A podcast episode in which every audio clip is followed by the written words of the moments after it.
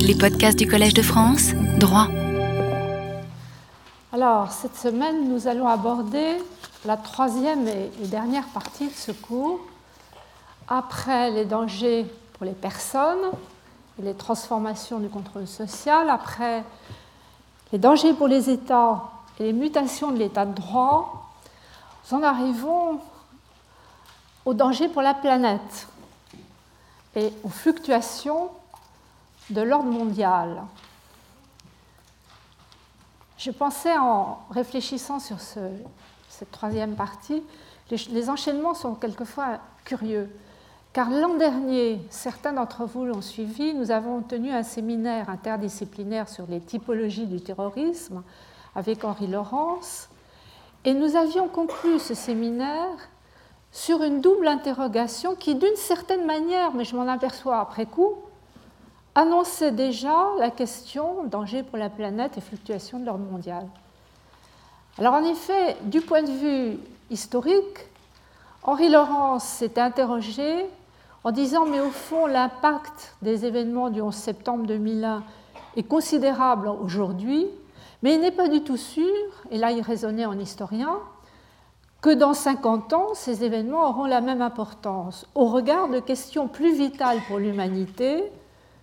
Et il ajoutait, l'enjeu véritable serait sans doute identifié ailleurs, par exemple, dans le réchauffement de la planète ou dans le changement climatique.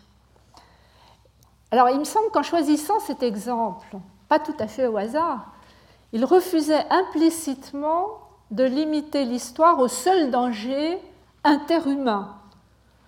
Au fond, ces dangers qu'on connaît depuis l'Antiquité, c'est la célèbre formule de Plaute qui sera reprise par Hobbes et bien d'autres, Homo homini lupus, l'homme est un loup pour l'homme, et nous, nous en avons reparlé sous l'angle de ce que j'appelais l'anthropologie guerrière.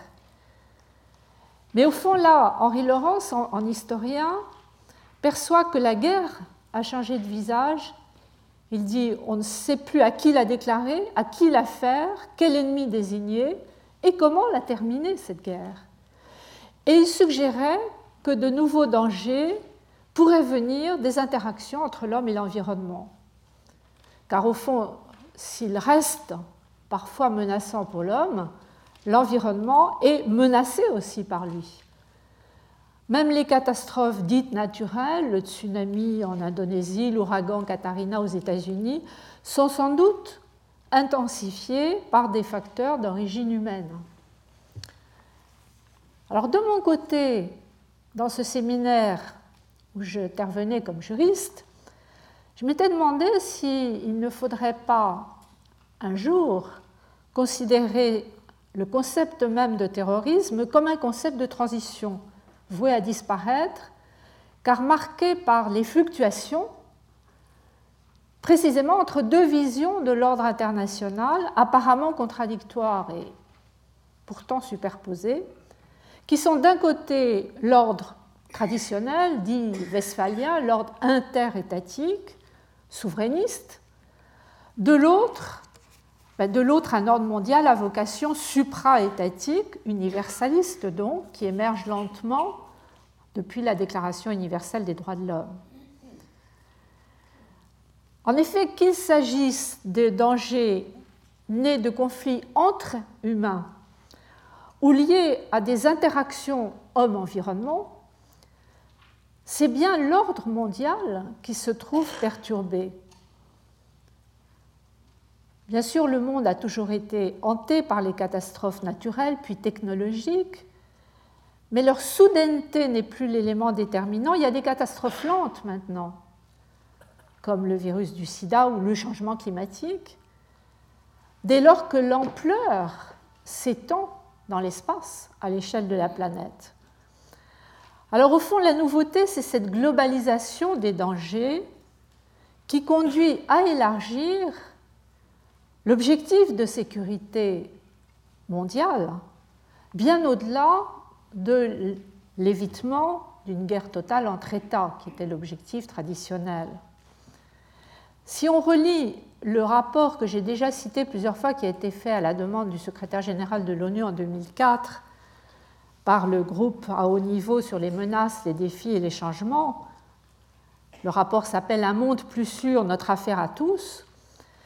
Il évoque dans un inventaire des menaces le terrorisme, les armes de destruction massive, mais aussi la pauvreté, la sécurité environnementale et sanitaire. Et il insiste surtout sur le phénomène d'interdépendance accrue.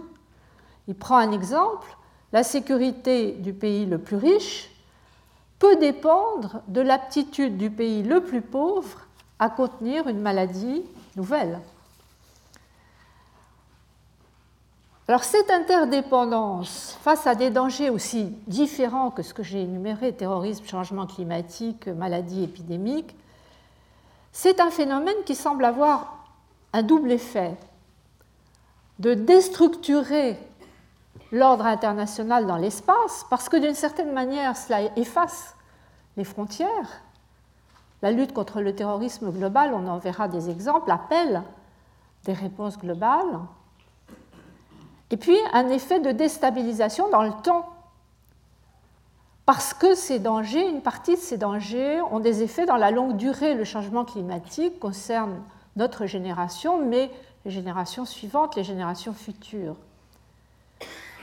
Ce qui fait qu'on arrive à une confusion des repères dans l'espace et dans le temps, et c'est cette confusion des repères qui mène aux fluctuations de l'ordre mondial. Au fond, l'ordre mondial hésite, oscille entre un souverainisme qui postule l'organisation interétatique, mais qui semble déborder au sens propre du terme, et puis un universalisme de type supranational qui, lui, est contesté. Il est contesté pour son impuissance, et paradoxalement, il est contesté aussi pour sa surpuissance dans la mesure où elle a des dérives de type impérialiste ou hégémonique.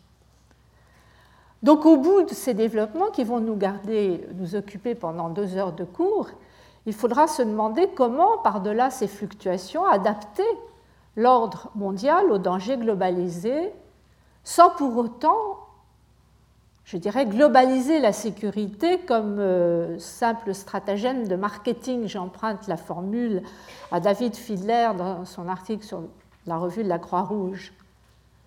Éviter de globaliser la sécurité comme stratagème de marketing au détriment des libertés. Alors pour aujourd'hui, nous nous limiterons, c'est déjà une affaire complexe, à observer la confusion des repères dans l'espace et dans le temps. Et alors je réserve le, les fluctuations universalisme-souverainisme pour la semaine prochaine.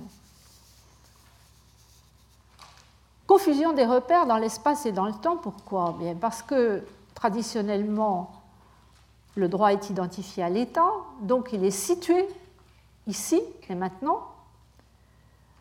Donc l'idée même d'un ordre international organisant les relations entre États, entre des États souverains bien sûr, cela suppose un repérage dans l'espace et dans le temps.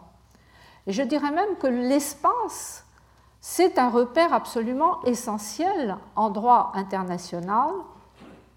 Le droit étatique est situé sur un territoire, il est borné par ses frontières, et sa souveraineté s'applique dans ce cadre territorial. C'est le principe de territorialité qui prédomine, même s'il n'exclut pas certaines formes d'extraterritorialité en concurrence avec d'autres États.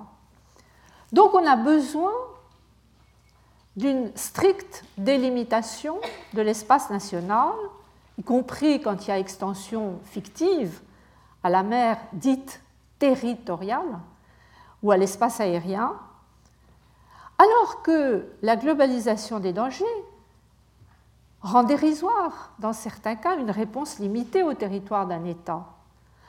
La globalisation des dangers, elle paraît remettre en cause cette notion même de frontière. Mais il y a l'autre aspect de la souveraineté, ce sont les limites dans le temps.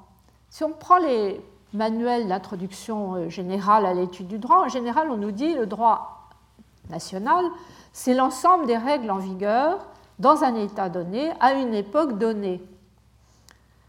Et puis, il y a certains dispositifs qui sont quelquefois plus explicites.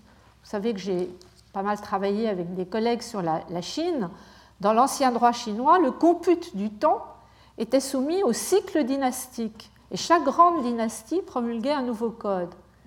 Et même dans la Chine d'aujourd'hui, d'ailleurs, on constate que chaque dirigeant imprime sa marque à la Constitution. Vous avez des, des strates, comme des strates géologiques. Il y a la pensée Mao Tse-tung, il y a la pensée Deng Xiaoping, Jiang Zemin, et cetera. La délimitation temporelle est très présente. Alors en France, en France, c'est intéressant, ce sont les révolutionnaires qui ont été le plus loin. Au nom de la souveraineté du peuple, en dix-sept cent quatre-vingt-onze, l'Assemblée constituante déclare que la nation a le droit imprescriptible de changer la Constitution. Et cette idée va être explicitée en dix-sept cent quatre-vingt-treize dans la déclaration qui ne sera jamais entrée, qui, qui n'entrera jamais en vigueur, la Déclaration des droits de l'homme dix-sept cent quatre-vingt-treize. L'idée sera explicitée par Condorcet sous une formule très frappante: un peuple a toujours le droit de revoir, de déformer et de changer la Constitution. Et il ajoute: une génération ne peut assujettir à ses lois les générations futures. Et c'est quelque chose, c'est une idée qu'on retrouve dans les papiers de Thomas Jefferson, le troisième président des États-Unis, entre dix-huit cent un et dix-huit cent neuf, quand il écrit: en vertu du droit naturel, une génération est à une autre ce qu'une nation indépendante est à une autre. Alors c'est cette vision-là qui continue à inspirer nos systèmes de droit. Au fond, la théorie du sujet de droit, elle est pensée dès l'origine pour les hommes actuellement vivants, d'où la difficulté à intégrer les générations futures. Je vous ai mis dans la fiche la référence à une thèse toute récente sur le, les générations futures et le droit privé, dans laquelle l'auteur, Émilie Sébillot, considère qu'il devient nécessaire maintenant, face aux dangers à effet lointain, créés par les nouvelles technologies notamment, de renoncer au paradigme qui fonde les obligations juridiques sur la réciprocité. Afin, dit-elle, de sauvegarder l'intégrité de l'espèce humaine, elle propose un nouveau paradigme qu'elle appelle l'asymétrie juridique et qui permettrait, selon elle, d'intégrer le risque futur, probable ou potentiel, que courent les générations futures. Alors, bien sûr, c'est une réflexion qui mérite d'être approfondie, parce que cette asymétrie qu'elle destine à mieux prendre en compte les intérêts des générations futures et du vivant non humain, les animaux, la nature, pourrait contribuer à légitimer, par transposition du principe de précaution, les pratiques dont nous avons parlé au début de ce cours, les pratiques de déshumanisation du droit pénal par transfert de la culpabilité à la dangerosité, les pratiques de radicalisation du contrôle social. Donc, attention, tout se tient d'une certaine manière. Je reviendrai sur ce point un peu plus loin, mais je voudrais, pour illustrer cette confusion dans l'espace et dans le temps, commencer par un bref inventaire, qui sera évidemment incomplet, des dangers planétaires. Et puis voir ensuite comment ces dangers entraînent, est-ce que c'est un motif ou est-ce que c'est parfois un prétexte, une confusion en tout cas, dans un espace sans frontières, la sécurité se trouve déterritorialisée, et confusion d'un temps sans limite où la sécurité s'organise de façon anticipée. Alors en ce qui concerne les dangers planétaires, même incomplet, tout inventaire doit tenir compte de l'extrême diversité de ces dangers, qu'on peut essayer de cerner à travers leur origine ou leurs effets. Or, quant à l'origine, je ne vais pas vous refaire la longue liste des catastrophes naturelles. Elle a d'ailleurs été tout récemment donnée en document de travail à Limoges, où la semaine dernière très exactement, il y avait un colloque sur les catastrophes écologiques et le droit, avec précisément un inventaire alors beaucoup plus exhaustif que le mien, commençant par les catastrophes naturelles: épidémies, inondations, tremblements de terre, éruptions de volcans, cyclones, changements climatiques, et cetera. Et puis les catastrophes technologiques, alors là encore il y a un inventaire très, très long et complexe, accidents industriels comme à Seveso, nucléaire comme à Tchernobyl, marée noire, naufrage de la Cocadis et d'autres. Alors comment essayer de classer cela?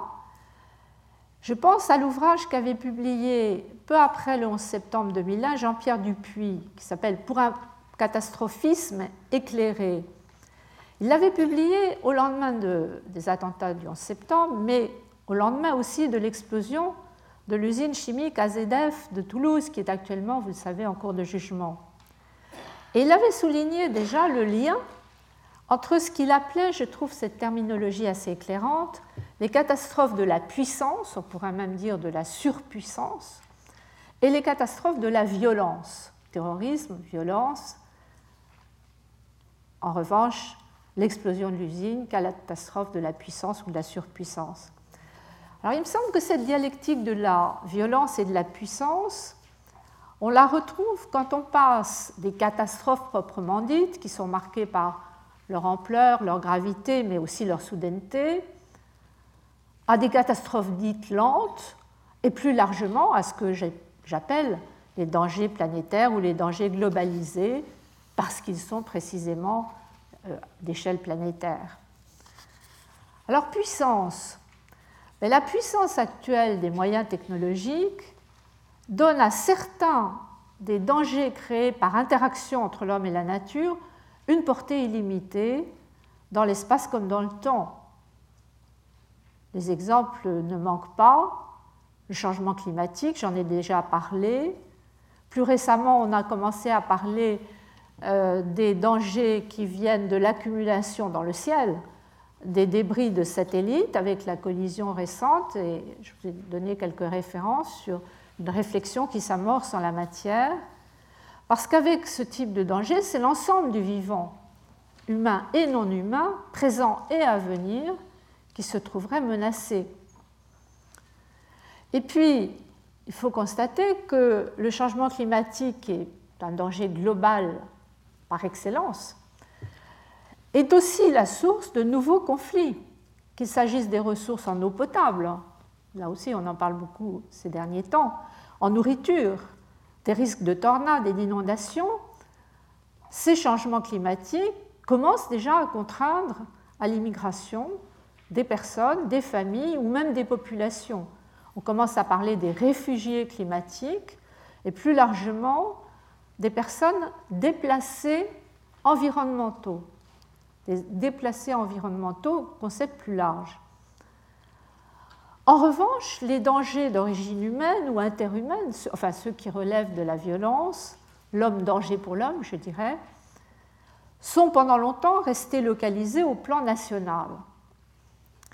Alors il y avait un, une exception célèbre, que je rappelle parce qu'elle finalement elle garde une actualité, c'est le fameux crime de piraterie. La piraterie, c'est l'un des plus vieux exemples de crime qui est conçu dans sa définition même, en dehors de toute frontière étatique. Alors la mer est chose commune, res communis, et donc dès le seizième siècle, le pirate est perçu comme l'ennemi du genre humain, hostis humani generis. En fait, c'est la plus ancienne application du principe de compétence universelle qui habilite chaque État à poursuivre, arrêter, juger, punir tout pirate saisi en haute mer, quelle que soit sa nationalité. Alors, si le pirate intervient dans les eaux territoriales d'un État, il est poursuivi simplement pour vol à main armée et il relève de la compétence territoriale de l'État. Mais la piraterie en haute mer est un crime international et il y a une convention de mille neuf cent quatre-vingt-deux, Montego Bay, qui, qui définit ce crime. Bien qu'il soit d'origine ancienne, il n'a pas disparu. Il est même au cœur de la globalisation des dangers. Au cours des derniers mois, le Conseil de sécurité de l'ONU a été saisi du problème de la piraterie en Somalie. Il a adopté six résolutions, la dernière est de décembre deux mille huit. Il autorise les États à réprimer les actes commis, y compris dans les eaux territoriales somaliennes. Et il y a plusieurs pays, notamment la Chine, qui ont un mandat d'un an pour contrer la piraterie dans la région. C'est, pour la Chine, c'est une première depuis les expéditions, il y a plus de six cents ans, du célèbre amiral Zheng He. Et voilà maintenant les marins ou les amiraux chinois repartis euh, sur mer pour contrer la piraterie. Alors, il y a même eu un incident en janvier dernier dans le golfe d'Aden, quand des pirates somaliens ont pris le contrôle d'un navire gazier allemand. Ce qui fait que les pays euh, riverains ont signé un code de conduite pour lutter contre ce type de piraterie. Et c'est un accord régional qui devrait faciliter donc, des opérations en commun, donc hors des frontières nationales, bien sûr. Mais la piraterie n'est pas limitée à telle ou telle région, et c'est tout à fait intéressant de voir qu'il existe un projet qui vient d'être transmis à la U S Air Force sur la dimension maritime de la sécurité internationale, le terrorisme, la piraterie et les défis pour les États-Unis. C'est-à-dire que la piraterie est rapprochée d'autres infractions plus actuelles comme le terrorisme. Et ce rapport recommande la ratification par les États-Unis de la Convention de Montego Bay sur la piraterie. Alors, ce qui est intéressant, c'est de voir pourquoi ils attachent tellement d'importance à la piraterie aujourd'hui, en deux mille neuf. Parce que les dangers concernent non seulement les personnes et les biens, le danger le plus évident, mais aussi l'environnement en cas de collision avec un pétrolier. Mais la raison profonde de l'engagement des États-Unis, c'est la crainte d'un lien tactique, tactical nexus, avec les réseaux terroristes, et notamment un lien tactique avec le réseau djihadiste. Et il est vrai qu'avec la mobilité accrue par les nouvelles technologies de la communication, la violence s'est globalisée pas seulement sur mer, mais aussi sur terre. On y retrouve là le terrorisme, la fabrication et le commerce d'armes, la cybercriminalité. Ce sont des préoccupations sécuritaires à l'échelle de la planète.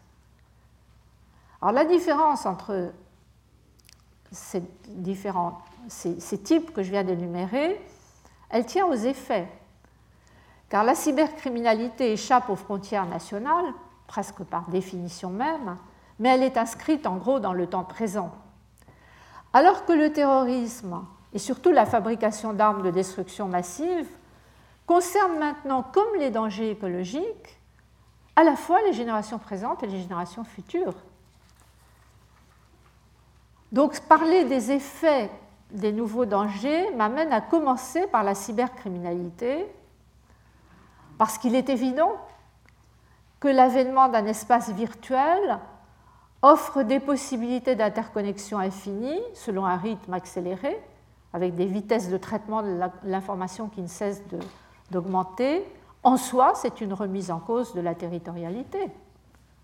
D'autant que les réseaux numériques sont dépourvus de centres.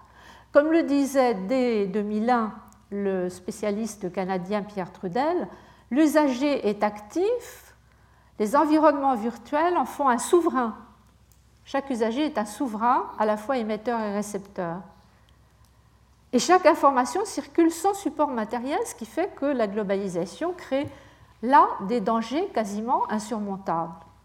Comme le disait un journaliste il n'y a pas longtemps dans, dans une, un article, un entretien dans Le Monde, n'importe quel bon, bon informaticien, en n'importe quel point du monde, est une menace potentielle, y compris pour les États. Et il citait plusieurs exemples. En mai deux mille sept, un seul cyberpirate, on retrouve la piraterie sous un autre angle, a paralysé tous les services de l'Estonie en bombardant de paquets numériques l'ensemble des serveurs.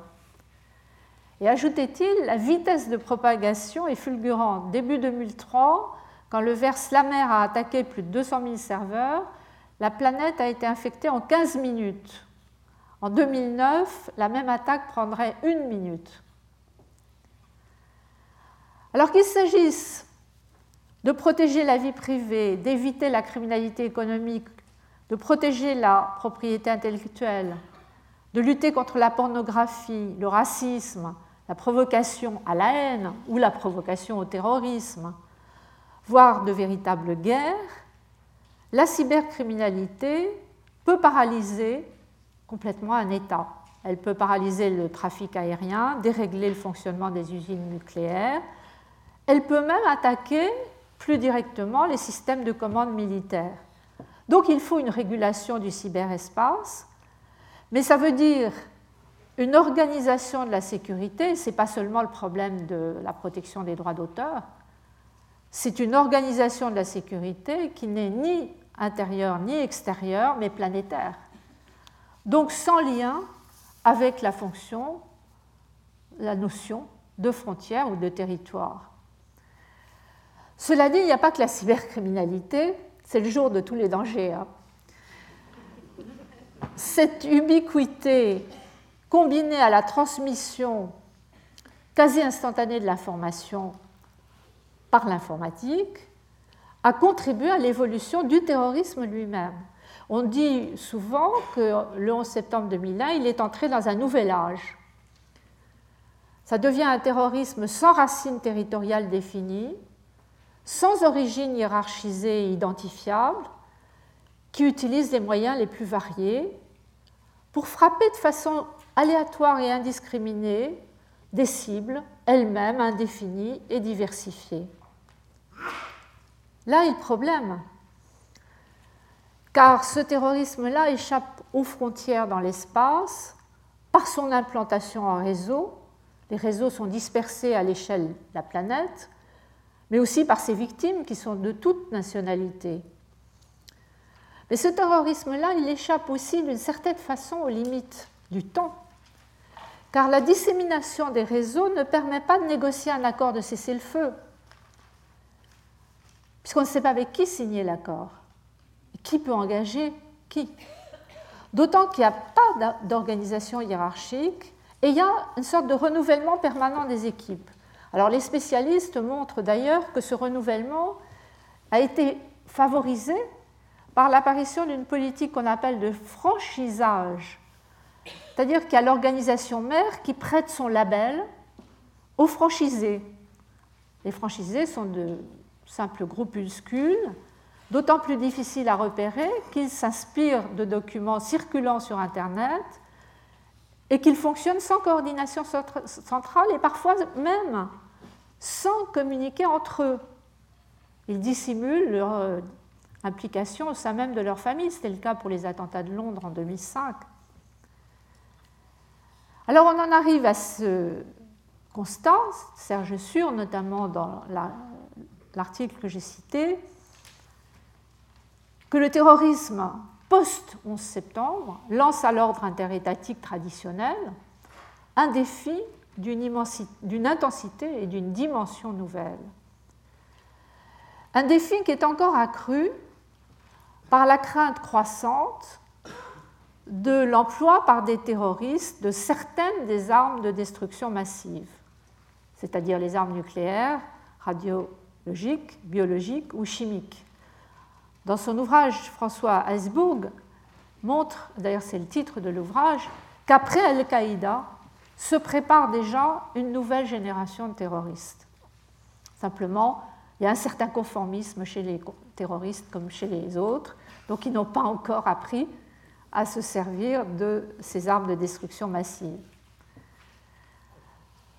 Alors ces armes de destruction massive, elles sont préoccupantes en elles-mêmes au demeurant. Alors il y a des traités sur les armes conventionnelles, mais il y a peu d'instruments juridiques sur les armes de destruction massive. Il y a le traité de non-prolifération nucléaire, il y a les conventions sur les armes biologiques et chimiques, mais tout cela est dispersé et assez peu efficace. Il y a d'ailleurs des résolutions en cascade. Alors, il y a une résolution du Conseil de sécurité de l'ONU de deux mille quatre, mais qui est restée isolée. Et puis, il y a une série de résolutions de l'Assemblée générale des Nations Unies qui s'accumulent, une cinquantaine lors de la dernière session en décembre deux mille huit, pour essayer, mais l'accumulation est toujours mauvais signe. Ça veut dire qu'on n'y arrive pas.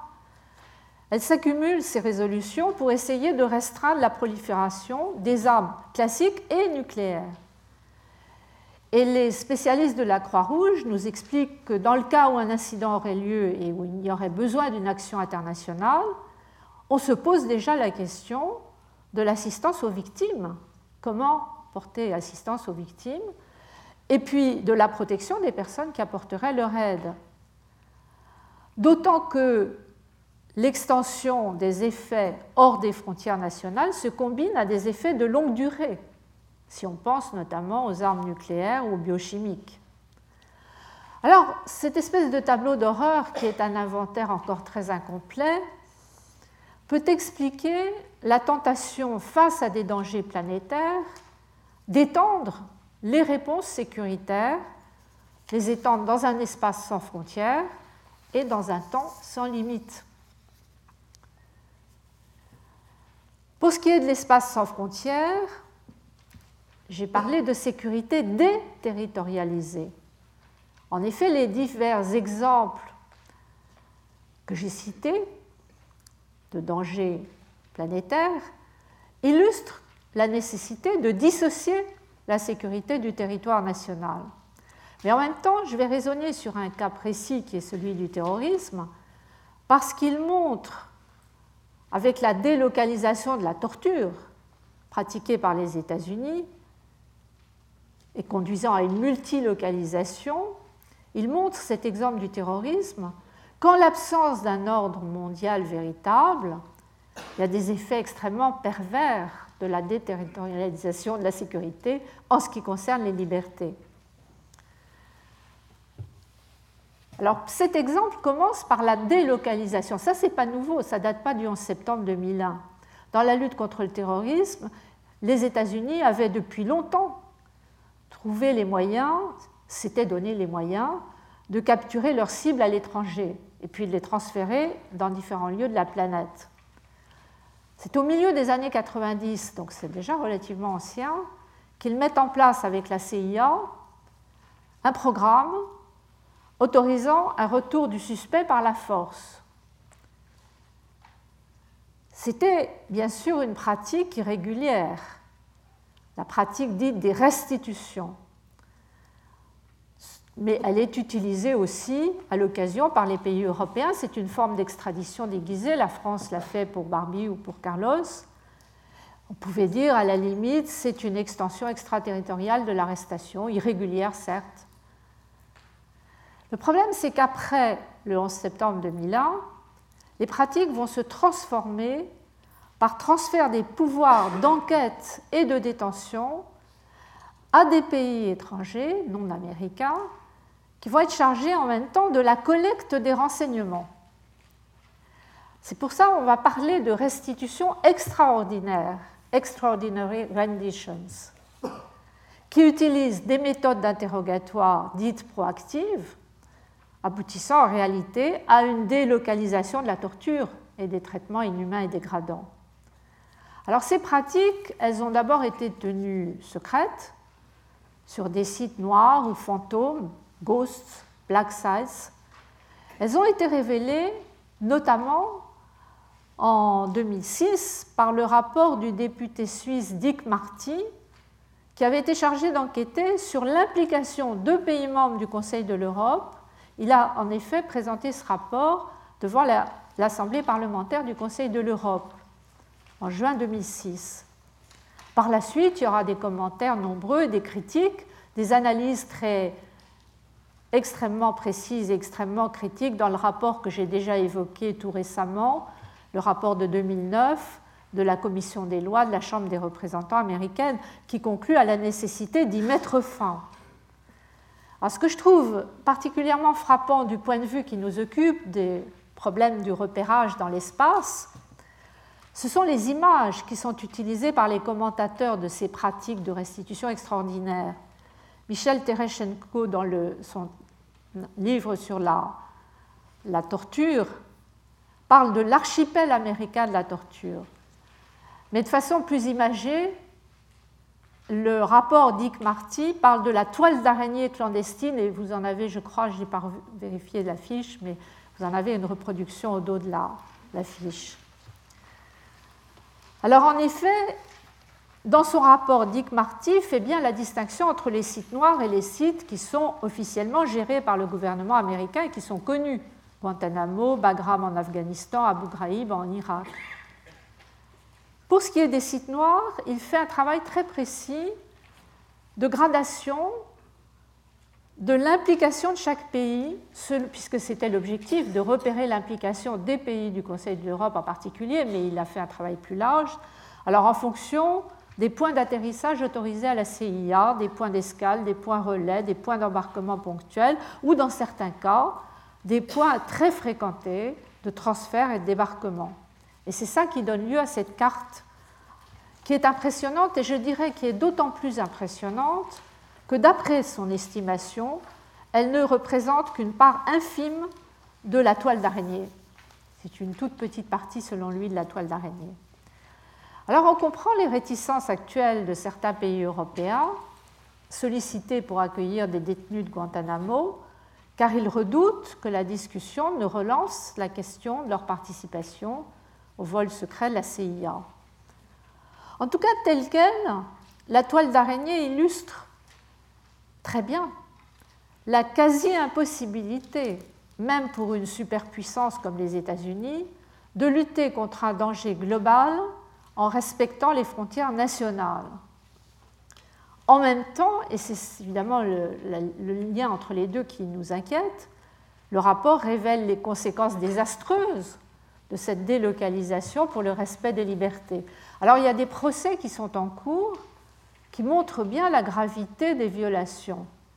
Il y a l'affaire Abu Omar, au terme de laquelle un procès criminel a été intenté en leur absence en Italie contre vingt-cinq agents de la C I A et un colonel de l'armée de l'air américaine pour l'enlèvement à Milan et le transfert de cette personne vers l'Égypte, où il a été, Abu Omar, torturé et finalement libéré, sans que des accusations aient été portées contre lui. Alors actuellement, la Cour constitutionnelle italienne a commencé à procéder à des auditions, mais le gouvernement italien est très réservé, très réticent. Il a peur qu'on affaiblisse ainsi la sécurité du pays. Alors il y a une autre affaire qui est révélatrice, c'est l'affaire Maher Arar. C'est un citoyen canadien qui était né en Syrie, victime d'une restitution extraordinaire vers la Syrie, où il a été détenu et battu pendant dix mois avant d'être finalement libéré. Tout récemment, la semaine dernière, le rapporteur spécial sur les droits de l'homme et le contre-terrorisme au Comité des droits de l'homme de l'ONU en fait de cette affaire Maher Arar un véritable cas d'école, et la Cour d'appel du second circuit est en cours de réexamen de son cas. Il y aurait une potentielle violation du droit américain. Alors vous voyez, avec ces restitutions extraordinaires, en effet, on glisse de la délocalisation à la multilocalisation. Et ça fragilise encore plus les libertés. Encore un exemple à cet égard, c'est le cas de Binyam Mohamed, qui était un, qui est un ingénieur électri- électricien éthiopien de trente ans, qui a été ballotté pendant presque sept ans, et on peut vraiment là parler de multilocalisation, entre les États-Unis et toute une série de pays qui avaient mis à la disposition de l'administration américaine des prisons secrètes. Et finalement, il est devenu le premier détenu de l'ère Obama à être envoyé de Guantanamo. Il est arrivé au Royaume-Uni euh, début deux mille neuf. Alors l'histoire elle-même est exemplaire, car euh, il s'agit d'une personne qui s'était rendue au Pakistan et en Afghanistan au moment des tensions liées à l'intervention américaine consécutive aux attentats, et il est arrêté en deux mille deux à l'aéroport de Karachi. Il faut dire qu'il essayait de regagner la Grande-Bretagne avec un faux passeport. À ce moment-là, il va passer trois mois en détention au Pakistan. Il affirme avoir été torturé et interrogé par des responsables américains et britanniques. Et puis il est remis aux autorités américaines, qui l'envoient à ce moment-là au Maroc, où il passe un an. Et il dit avoir subi des tortures et notamment une mutilation sexuelle. À nouveau, il est transféré pendant cinq mois en Afghanistan en deux mille quatre. Il a été arrêté en deux mille deux. où il aurait subi de nouvelles tortures, puis il est envoyé à Guantanamo, il est détenu plus de trois ans à Guantanamo, sans être présenté à la justice, sans assistance d'avocat. Et finalement, dernière étape, mais ce n'est pas la fin de l'affaire, les juges britanniques qui la saisi d'un recours viennent de se voir opposer un refus d'information, non par l'administration Bush, mais par l'administration Obama, qui invoque le secret défense. Alors, si on veut revenir à un exemple plus proche de nous, à peu près à la même époque en France, nous avons eu une affaire jugée par le tribunal correctionnel avec cinq anciens détenus français de Guantanamo, que le tribunal correctionnel, en deux mille sept, avait condamné à un an de prison ferme en appliquant l'incrimination d'association de malfaiteurs en relation avec une entreprise terroriste. Mais en février deux mille neuf, donc tout récemment, le vingt-quatre février, la Cour d'appel de Paris vient de, d'affirmer le jugement et de considérer que la procédure qui avait été menée dans la base militaire américaine de Guantanamo par des agents français de la D S T était irrégulière. Elle était irrégulière parce que ces agents agissaient dans le cadre d'une mission de renseignement et pas de police judiciaire. Donc annulation des procès-verbaux d'interrogatoire et relax des prévenus. Vous voyez la, la complexité, même dans des affaires qui ne vont pas jusqu'à la torture, le désordre des enquêtes liées à cette déterritorialisation. Parce que les enquêtes sont menées tantôt par des équipes de policiers, tantôt par des militaires qui ne sont pas forcément bien préparés à devenir auxiliaires de justice. Et ce désordre se généralise à mesure que la globalisation des dangers rend de plus en plus difficile de distinguer les dispositifs de maintien de l'ordre, police, les dispositifs de maintien de la paix, armés, et puis, sans parler des opérations de sauvegarde de la planète, qui relèvent encore d'autres spécialités. Alors, au fond, cette confusion entre sécurité intérieure et extérieure, elle est extrêmement préoccupante, d'autant que la confusion est aggravée du fait que certains de ces dispositifs se déploient aussi dans un temps sans limite. Il n'y a pas que l'espace sans frontières, il y a cette question du temps sans limite qui semble appeler une sécurité que j'ai nommée sécurité anticipée. Tant que le droit positif reste identifié à l'État, il peut sembler en quelque sorte intemporel, hors du temps, ou si on préfère, inscrit dans un temps qui est à la fois instantané et virtuellement perpétuel. François Heuss, dans son beau livre sur les temps du droit, dit au fond, c'est le présent éternel. La seule parenthèse, c'est le temps de guerre, mais qui prend fin avec les traités de paix. Or maintenant, si on regarde certains de ces dangers planétaires que j'ai évoqués, on constate qu'ils ont des effets potentiellement, certains ont des effets potentiellement illimités dans le temps. Et du coup, ils nous conduisent à diverses formes de sécurité anticipées. Anticipées de plusieurs manières. Tantôt, c'est l'instant qui se prolonge. Et on peut dire que l'urgence devient permanente, ce qui rejoint un peu le thème de la semaine dernière sur les états d'exception permanents. C'est le cas pour le terrorisme global. Mais tantôt, c'est le futur qu'on intègre au droit positif par des techniques juridiques qui vont de la prévention à la précaution et des générations présentes aux fameuses générations futures. C'est ainsi que le temps devient sans limite. Alors, cette notion d'urgence permanente, déjà effleurée à travers les états d'exception la semaine dernière, elle vient d'être admise de façon assez significative par la Cour européenne des droits de l'homme dans cette affaire A contre Royaume-Uni, jugée le dix-neuf février dernier par la Grande Chambre, dont nous avions déjà parlé et sur laquelle je reviens Parce que cette affaire, c'est la première occasion pour la Cour de préciser sa conception du terrorisme global au regard de l'article quinze, vous savez, le fameux article qui permet des dérogations aux droits de l'homme en cas de danger public menaçant la vie de la nation. Jusqu'à présent, on avait interprété en doctrine cette définition comme autorisant un État à mettre en œuvre des mesures exceptionnelles, si la survie de la nation est en jeu, exceptionnelles mais temporaires. Or, dans l'affaire A contre Royaume-Uni, le contexte est tout à fait différent. Vous vous souvenez peut-être, j'en ai parlé la semaine dernière, de ce contexte. Le Royaume-Uni, au lendemain du onze septembre, considérant que les attentats de New York avaient créé pour le Royaume-Uni un danger public, avait adopté en novembre deux mille un une loi contre le terrorisme instituant, entre autres mesures, un pouvoir d'arrestation et de détention extrêmement large à l'égard d'étrangers, à l'égard d'étrangers dont le refoulement ou l'expulsion est momentanément impossible et pour lesquels donc il y a une détention de longue durée. Par rapport à la Convention des droits de l'homme, il y avait violation évidente de l'article cinq sur la liberté, à moins qu'on puisse invoquer la clause dérogatoire de l'article quinze. Alors, l'affaire avait déjà été jugée une première fois par la Chambre des Lords, je vous en ai parlé la semaine dernière.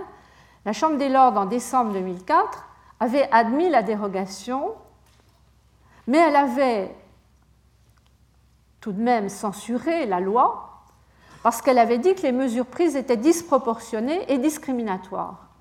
Donc cette loi de deux mille un a été abrogée et remplacée par une autre loi de deux mille cinq. Mais ça n'a pas terminé le contentieux. Parce que onze étrangers, onze personnes étrangères qui avaient été détenues ainsi plusieurs années, sans être indemnisées, l'arrêt de la Chambre des Lords n'a pas permis de les indemniser, ont décidé de saisir la Cour européenne des droits de l'homme et de contester le principe même de la dérogation, l'idée même que des attentats commis à New York pouvaient mettre en danger le Royaume-Uni. Alors ces requérants disaient « la menace n'est ni actuelle ni imminente, elle n'avait pas le caractère temporaire qui caractérise l'article quinze ». Et d'ailleurs, argument supplémentaire, aucun autre pays membre du Conseil de l'Europe, de, Conseil de l'Europe n'a invoqué les attentats du onze septembre pour les déroger à la Convention. Les requérants s'inspiraient aussi de l'opinion dissidente qui avait été exprimée par un lord, Lord Hoffman, qui se dissociait de la majorité. En gros, il l'avait dit en substance, il le dit beaucoup mieux que cela, mais en substance, il avait dit « Je ne sais pas si nous aurions survécu à Hitler, mais il ne fait aucun doute que nous survivrons à Al-Qaïda. » Et il ajoutait que cette violence terroriste à échelle globale, aussi sérieuse soit-elle, ne menace pas nos institutions, notre gouvernement, ni notre existence en tant que communauté civile. Donc il contestait l'argument de son gouvernement. Alors la Cour des droits de l'homme ne va pas aussi loin. En gros, elle se contente de reprendre l'analyse de la Chambre des Lords. Elle constate qu'il y a disproportion entre les mesures et le but poursuivi, mais elle accepte de reconnaître qu'il y a danger au sens de l'article quinze. Et alors, elle donne comme argument, d'ailleurs,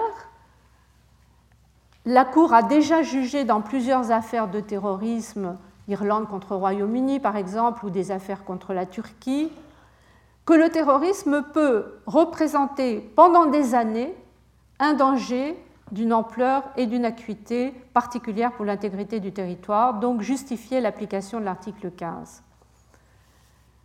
Donc elle se sert des précédents. Mais c'est une analyse qui me laisse personnellement assez perplexe, d'abord parce que la Cour, qui est une Cour régionale, Cour européenne, ne respecte pas une observation faite au niveau mondial par le Comité des droits de l'homme de l'ONU en deux mille un sur les mesures dérogatoires, le Comité des droits de l'homme des Nations Unies, dans son observation numéro vingt-neuf, précise que les mesures dérogatoires doivent avoir un caractère exceptionnel et provisoire. Alors c'est intéressant l'arrêt de la Cour européenne cite l'observation, mais sans commentaire et surtout sans s'estimer lié par cette observation. Et puis, autre réserve de ma part, je ne suis pas sûre que l'argument tiré des affaires précédentes soit parfaitement recevable. Parce que dans les affaires que cite la Cour, par exemple Irlande contre Royaume-Uni ou les affaires contre la Turquie, il s'agissait de terrorisme interne, une forme de terrorisme qui peut se terminer par des accords de paix. Or, le terrorisme global, à la différence du terrorisme, disons, interne ou interétatique, implique, c'est ce qu'on a vu, un danger illimité dans le temps, une sorte de guerre civile mondiale dont on ne voit pas la fin, dont on ne voit pas quel événement pourrait marquer la fin. Et alors, c'est peut-être là la véritable signification de l'arrêt de la Cour européenne, par-delà le passage de l'urgence à la permanence, quand l'urgence devient permanente, c'est une décision qui exprime aussi le passage de la répression à la prévention. C'est une décision qui exprime aussi une volonté d'anticipation. Il y a un passage dans l'arrêt qui est très explicite, quand la Cour souligne que l'exigence d'imminence ne doit pas recevoir une interprétation étroite, au point d'obliger les États à attendre qu'un désastre survienne pour prendre les mesures propres à le conjurer. C'est un argument de bon sens, en effet, mais qui peut légitimer des atteintes qui, en l'occurrence, étaient particulièrement graves aux libertés. En tout cas, c'est un raisonnement qui nous rapproche, dans le cas du terrorisme, du fameux principe de précaution qui est reconnu en droit de l'environnement, traditionnellement maintenant, depuis le sommet de la Terre à Rio, dans les années quatre-vingt-dix. Principe de précaution que la Cour européenne des droits de l'homme vient d'ailleurs de reconnaître elle aussi explicitement dans un arrêt tout récent contre la Roumanie, Tatar contre Roumanie de janvier deux mille neuf. Alors il y a donc non seulement l'urgence permanente, mais il y a le passage, une véritable intégration du futur dans le droit positif, avec la prévention, la précaution et dans le lointain, les générations futures. Je vais raisonner sur cet exemple de la Cour européenne, l'affaire Tatar contre Roumanie. Car dans cette affaire, la Cour va très loin. Elle va plus loin en réalité, elle est plus audacieuse que dans l'affaire A contre Royaume-Uni. Elle impose à la Roumanie la mise en place d'une prévention efficace des atteintes à l'environnement et à la santé au nom du principe de précaution qu'elle incorpore donc au droit international des droits de l'homme. Alors les faits étaient relativement simples, si on peut dire, dramatique en même temps, un accident écologique dû à des déversements de produits chargés en cyanure de sodium, déversements par une usine privée. Alors il y avait eu pollution en Roumanie, mais aussi en Serbie et en Hongrie, mais les requérants en l'occurrence sont des requérants roumains. Alors comment arriver avec la Convention européenne des droits de l'homme qui ne dit pas un mot de droit de l'environnement ni de la pollution à constater une violation des droits de l'homme dans ce type d'affaires. En réalité, la Cour utilise, comme elle le fait depuis pas mal d'années maintenant, une conception extensive du droit au respect de la vie privée, article huit de la Convention, et elle considère que cet article huit permet de condamner un État pour pollution, que celle-ci soit directement causée par l'État, mais là il aurait fallu que ce soit une usine publique, ou que celle-ci résulte de l'absence d'une réglementation adéquate de l'activité du secteur privé. Donc vous voyez comment, par le biais des droits de l'homme, on arrive à imposer indirectement, face à des incertitudes scientifiques, le terme est employé d'ailleurs explicitement par la Cour, la prévention, la prévention de risques avérés et la précaution contre des risques potentiels, et la répression, bien sûr, quand les risques se sont effectivement réalisés. Mais le souci de la Cour dans cette interprétation assez large de la Convention, elle le dit très clairement, il, les conséquences passées, présentes et futures d'un tel accident sont d'une telle gravité qu'elles motivent la condamnation. Et la Cour affirme que les mesures de prévention pour la prise en charge des populations qui seraient soumises à des événements comparables à l'avenir est nécessaire. Donc elle impose l'adoption pour l'avenir de mesures de prévention. Ce n'est pas tellement la réparation du dommage causé que la prévention de dommages potentiels. On est bien dans la logique de précaution. Elle dit: il faut tenir compte de la crainte due à la continuation de l'activité et à la possible reconduction dans le futur du même accident. Donc elle se projette complètement dans le futur. Ça veut dire qu'elle a bien compris le principe de précaution comme un principe d'anticipation. Il ne s'agit pas de bloquer la recherche scientifique, mais d'intégrer le futur, d'inciter les États à développer des recherches pour mieux protéger les populations présentes et à venir, les générations présentes et à venir. Alors cette logique de précaution, quand il s'agit de la Cour européenne des droits de l'homme, elle concerne les États. Mais elle est plus large et elle, elle est également imposée par le droit national et international, par le droit communautaire aussi, aux personnes physiques et morales en cas de risque sanitaire, écologique ou biotechnologique. Le principe entraîne alors non seulement une extension de la responsabilité des États, mais une extension de la responsabilité civile, le fait générateur se situant alors au futur. Alors évidemment, il faut éviter d'aller trop loin dans cette direction de l'intégration du futur. Il ne faut pas céder à l'illusion du risque zéro, le fameux discours sur le risque zéro que nous avons rencontré au début du cours, parce qu'on arriverait à une sorte de logique insensée conduisant vers une responsabilité illimitée. Et au bout, on rend toute action humaine impossible. Donc il faut arriver à doser la part de futur qu'on peut intégrer dans le raisonnement juridique présent. C'est tout le problème de l'anticipation. Et sur cette question, il y a un texte de Nietzsche dans « Généalogie de la morale » que je trouve extrêmement intéressant parce qu'il évoque de façon prémonitoire cette nécessité d'anticiper. Il dit: pour que l'homme puisse répondre de lui-même en tant qu'avenir, répondre de lui-même en tant qu'avenir, ne doit-il pas avoir appris à séparer le nécessaire de l'accidentel, à penser le rapport causal, à voir le lointain comme s'il était présent et à l'anticiper, à établir avec certitude quel est le but et quel est le moyen concevable. Et c'est un texte précis, précis mais qui ne répond pas à la question quel est le moyen concevable. C'est la question que nous avons maintenant à résoudre et elle n'est pas facile à résoudre.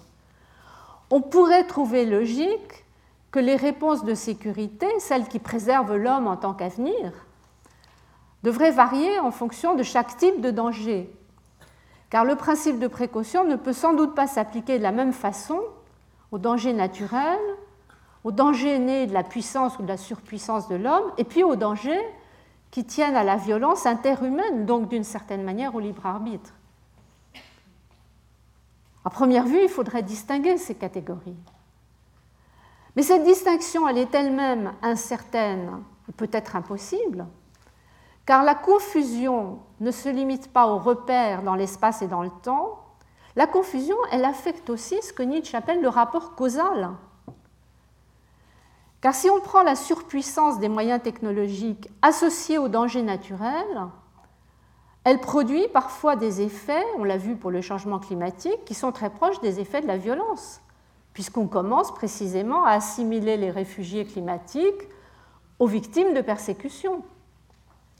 Et puis, je dirais inversement, la violence, quand elle est associée à la surpuissance, pensez, s'ils deviennent plus imaginatifs, au terrorisme global dans ses formes nucléaires ou biochimiques, la violence alors associée à la surpuissance peut produire des effets illimités, non seulement dans l'espace, mais aussi dans le temps.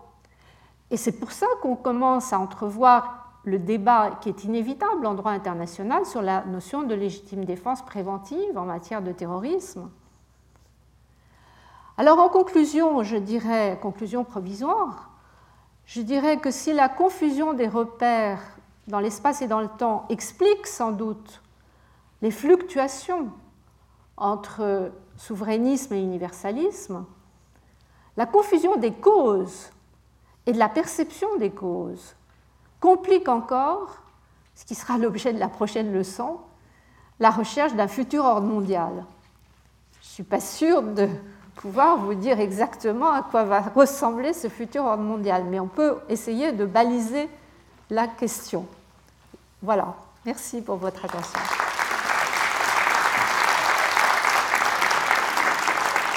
Retrouvez tous les podcasts du Collège de France sur w w w point collège tiret de tiret france point f r.